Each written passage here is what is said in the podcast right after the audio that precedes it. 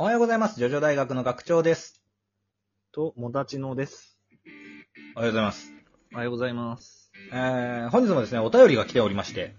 はい。で、それの、あのーまあ、アンサートークというか、でこれはお便り紹介で紹介してないんだけど、ちょっと、はい。ああのーゆっくりしたい、えー、テーマがちょっと来たので、はい。これについて話そうと思います。はい。読んでください。えー、では、読みます。えー、ジョータローやスタンド、スタープラチナは過大評価されているのではないかと思っています。おー。4部以降に負けが増えたのは、年を取ったからという人もいますが、スタープラチナはシンプルな能力だから、特殊で相性の悪いスタンドに弱いだけなのではないかと勝手に考えています。僕は3部の天才的な丈太郎が好きではなく、6部で慈愛の心があるがゆえに負けたことでやっと好きになったから勝手にそう思っているのかもしれません。ジョジョ大学の方々はどう思われますか？えー、一郎さんより。ありがとうございます。ありがとうございます。このね、まあ最強、まあ、作者、荒木博彦先生も認める、うん、最強のスタンド、スタープラチナ。これは、はい。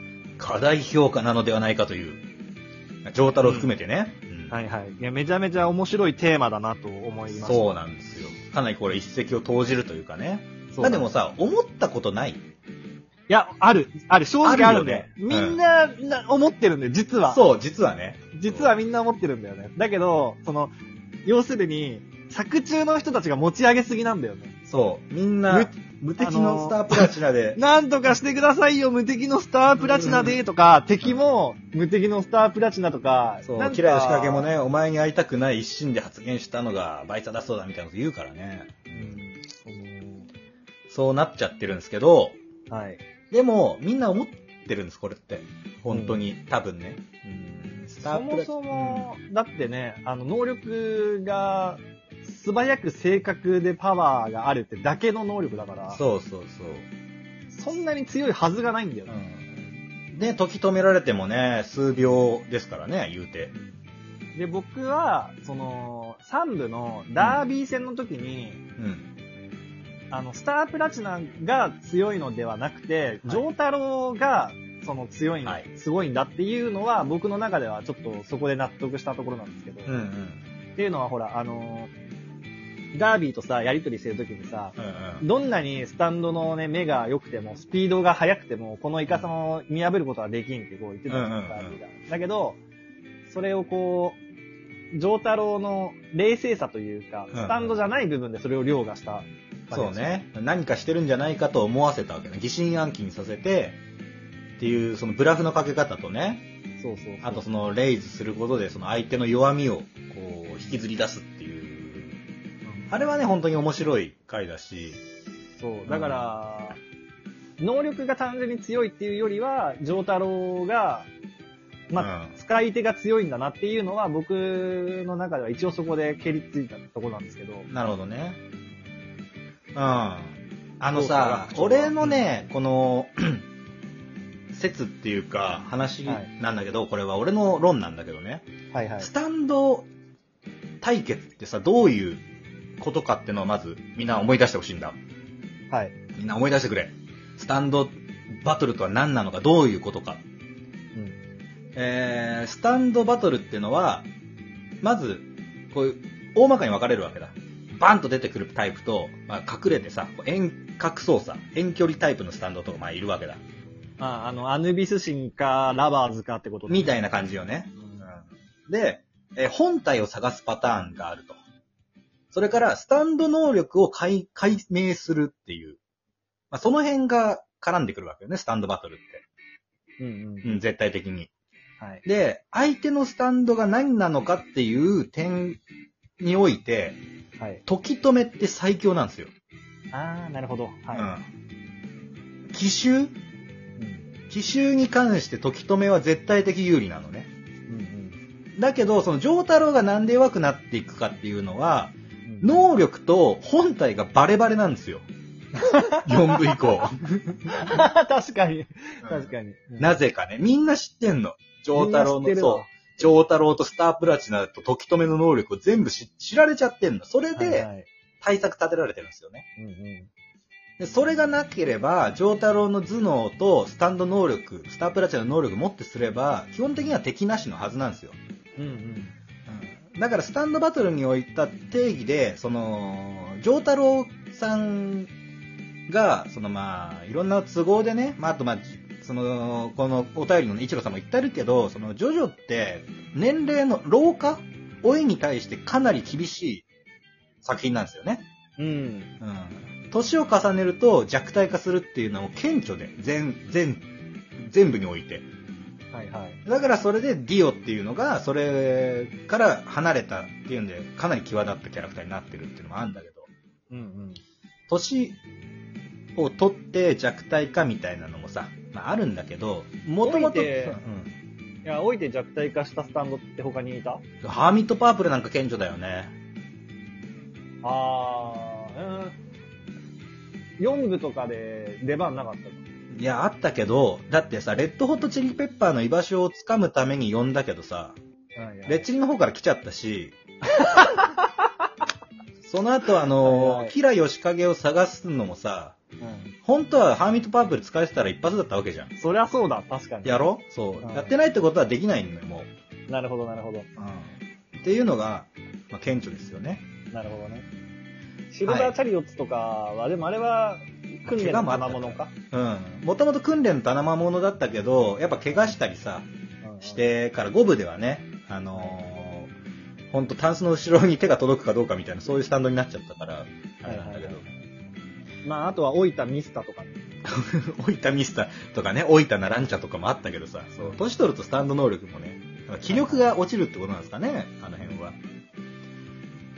で、あとね、このお便り良かったのが、その、丈太郎自体の自身の変化についてね、うんうん。そう、慈愛に満ちたっていうか、まあ、満ちたかどうかはわからんけど、守るべきものができて弱くなってしまったっていうね。はいはい、はい。そこ人間的だよね。うん。守るべきものがいると強くなる反面、やっぱ弱点にもなるっていうさ。そう、ね。それ、が、やっぱ6部の丈太郎、ジョリーンの関係、すげえいいよね。あの、うわーのところ。ああ、うおーのところうね。ん。首にナイフが刺さりかかってるあれ。うんうん。あそこはね、俺も好きなシーンです。どうしたの？急に。声がふにゃふにゃしたけど、急に。好きなシーンですよ、あれは。うん。はい。だから、そう。はいだからそっちの丈太郎好きになったっていうのはね、あはの、嬉しいですね、やっぱり。うん。うんうんううん。ん。やっぱ、年齢層というかさ、読む。年代の人って結構やっぱ若い子が多くて、感情移入するならやっぱりほら、ね、高校生ぐらいのさ、うん。人たちが多くなって好きなキャラクターって言ったらやっぱ若手になりがちなところだけど、うんうん。この人は、まあ、老いた、老いたというかね、お父さんになってからの丈太郎で好きになれたっていうのはね、はいはい。やっ確かに、ぱこう、年齢重ねるジョジョの良さだよねっていう。弱点がないキャラって感情移入しにくいというか、好きになりづらいっていうのはあるからね、やっぱり。ああ、そうね。完璧すぎるのはね。完璧すぎるとね、うんどこが弱点が欲しいっていうのはわかる。その点、丈太郎はやっぱり弱点がなさ、なく見えるからね。そうね、3部のあたりとか全然ないもんね、3部、4部なんて。うん。っていうところがね、そう、いいところだなと思いました。はい。うん。じゃあ実際じゃあ、うんその、スタンドっていう、時を止める能力っていうのは、スタンドバトルの、まあ、その相手に能力がバレてないっていう、ルールにおいては最強であると。そう、それは多分ずれないでいいと思う、俺は。うん。はいだから課題評価ではないと思うんだけど、ただやっぱその絡め手とかとの戦いにはね、その、なすすべないっていうのもあるし、あの、ラットの戦、戦い ?4 部の。はいはいはいはい。あれは丈太郎の好奇心がさ、結構裏目に出てる回ではあるからね。確かにな。好奇心というかその、うん、いろいろ試してみたくなる気持ちがね。あのー、ジョースケの方がうん、その、なんていうの？自分を守る本能というか、うんうんに長けてるよね。その、野生的なさ、あー、そうね。ジョー太郎はラットの攻撃触っちゃったけど、ジョー太郎、ジョースケは触っちゃまずいって言って避けたし、そうそう。あの、臆奥病さがねの攻撃にも、うんうんうんうん。この右手はまずいって言って、ガードするのをやめて手を掴んだじゃん。ああいそううね。本能的な防御、防御本能は、ジョースケの方が上かもしれない。なんとなくジョセフっぽいしな、その辺はな、確かに。うん。逃げるっていう点でね。そう、逃げるというか、そのなんか、ちょっとそう、警戒心が強いというかね。うんうん。っていうところは、ジョースケの方が確かにそうかもしれんな。なるほどね。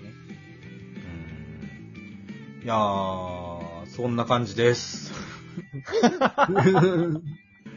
うん。はいだからそうそうそう、だからそうそうそう、だそうだそうだ。うん。最強のスタンドでスタープラチナでいいのか問題は、うんはい。まあ確かにこれは本当に、あの、一個の余地あるというかね。うん。皆さんでこう、なんか集まって話すときに、いい題材になると思うんで、ああいいけど言ったもん勝ちなところあるかもしれないね、スタンドにおいても。すべて。そうね。そう、言ったもん勝ちなところあるから、この世界。うんね。その点においてスタープラチナは、うん、その、最強を語るにふさわしいと言える。うん。そうだね。まあだからそう、だからスタープラチナ擁護派の説明も今しましたし、うんはいスタープラチナが弱いんじゃないかっていう気持ちもわかります。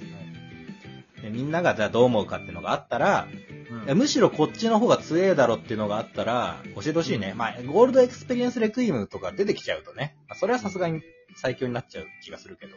荒木先生の中ではハーベストが最強っていう話もなかった。あー、うん、ハーベストは強すぎるって言ったね。最強とも言ったかもしれん。うん。仗助が言ったのかな、最強って。うん。作中では言ってなかったか言ってなかったっけ？うん。いや、強いとは言ってたけど。無敵っつってたのは、あれだもん、イエローテンパランスだったよね。ジョータロウが、ジョータロウをしてそう言ってたからな。確かに確かに。あの、言ったもん勝ちって言うならイエローテンパランスも、まあ全然あるよ。そう、候補に上がってくる。弱点はねえって言っとろうがそうそうそうそう。はいはい。ということでございました。結局ね、イエローテンパランスと並ぶスタンドってことです。スタンプラチナは。そういうことです。俺の最推しです。ラバーソウル。お願いします。はい。ではまた次回お会いいたしましょう。アリーベデルチさよならだ。